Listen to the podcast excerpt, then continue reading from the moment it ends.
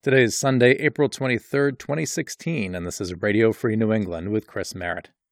In today's episode, we brush off our green thumbs and talk gardening. But first, the news. Donald Trump was in Bridgeport, Connecticut over the weekend, telling voters he's doing the hard work of keeping them awake. After one of his campaign advisors said that Trump would change his image post convention, Trump told a crowd that being presidential was easy and made a series of mocking serious faces. Then he told the crowd that he'd keep up the antics on the campaign trail. Meanwhile, Bill Clinton was also making the rounds through Connecticut, shaking hands and meeting voters for Hillary's campaign. Along the way, he made a stop at Pepe's Pizza in New Haven with their famous New York style pizza. The latest Quinnipiac poll has Hillary Clinton ahead of Bernie Sanders by nine points in the nutmeg state. But imagine how much larger that lead would be if Bill decided to grab a real Connecticut classic, a grinder, instead of the slice of pizza. Connecticut and Rhode Island primary voters select their choice for the Democratic and Republican nominees this Tuesday. Well, it's late April, and that means gardeners all across New England are poking the dirt, turning the compost, and starting to plant. If you search the web, you won't be at a loss for seeds, sets, or starter plants. But how do you know which one is the best?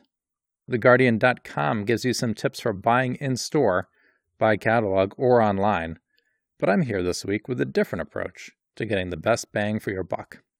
Pick up any packet of seeds in the end cap of your Home Depot or your local grocery store, and you'd be forgiven for thinking what you had in your hands was simply cucumbers or tomatoes.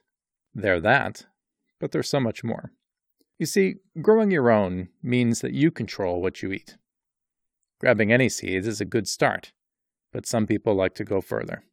Some like to make sure that their seeds are organic you know, not coated with chemicals or antifungal sprays.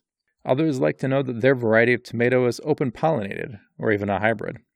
Open pollinated means that the plant reproduced in nature, whether by bee, butterfly, or by hand.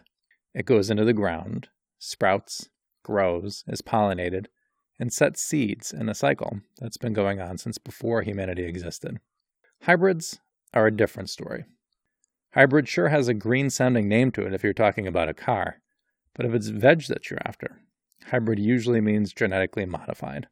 Sure, they can be planted and intentionally crossed with another variety, but often this occurs in a lab and not out in the great outdoors. Some hybrids, like their open pollinated brethren, are bred specifically for certain traits. They may be more resistant to molds or bugs, or they may grow in a shorter season, something important for us New Englanders. Oh, and hybrids are sterile. Think of hybrids as a plant version of a mule, spliced together for one generation that won't reproduce. If you're hoping to save seeds instead of running back to the store next year, keep away from those hybrids. Finally, there's a type of gardener who's into organic and open pollinated seeds, but takes it even one step further. This person is the heirloom gardener. You can bet that he or she doesn't use Miracle-Gro. They're doing their own compost, and they're planting in a way that's been done for centuries because they're into plants and the style of planting that's been done for ages. They're looking for varieties of plants that have been around for a hundred years or more. Most of these veg are rare varieties of things that we eat every day, but they're not the variety that you see in the grocery store. It's the purple carrots, the black tomatoes, the exotic tasting melons crowded out by watermelons and cantaloupes in the store. Then there are the really unique vegetables that haven't been grown in 50 or a 100 years. These are plants that were preserved by some of the homesteads with historic roots up and down the eastern seaboard, Thomas Jefferson's Monticello among them.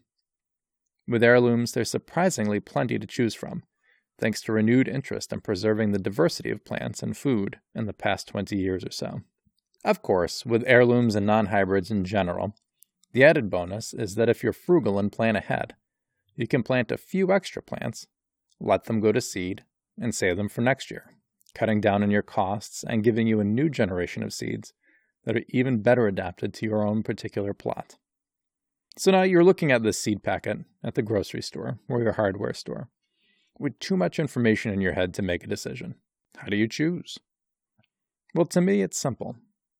If you bring home a seed packet, cultivate a plot, plant the seeds, water them, fertilize them, do some weeding, maybe put up a support or two, and when the harvest comes, you have a conventional hybrid cucumber that tastes like something you bought at the store, then it's not worth it.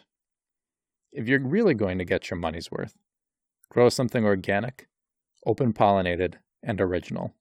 Even if you could find that at a farmer's market or a farm stand, you'd be paying a premium to get it. Better to put the time and effort into caring for that seedling at $1.50 a pack and harvest something unique and delicious. So don't delay. Do a little digging before you get planting by looking into the varieties that you'd like to try. There are many online retailers specializing in heirloom seeds.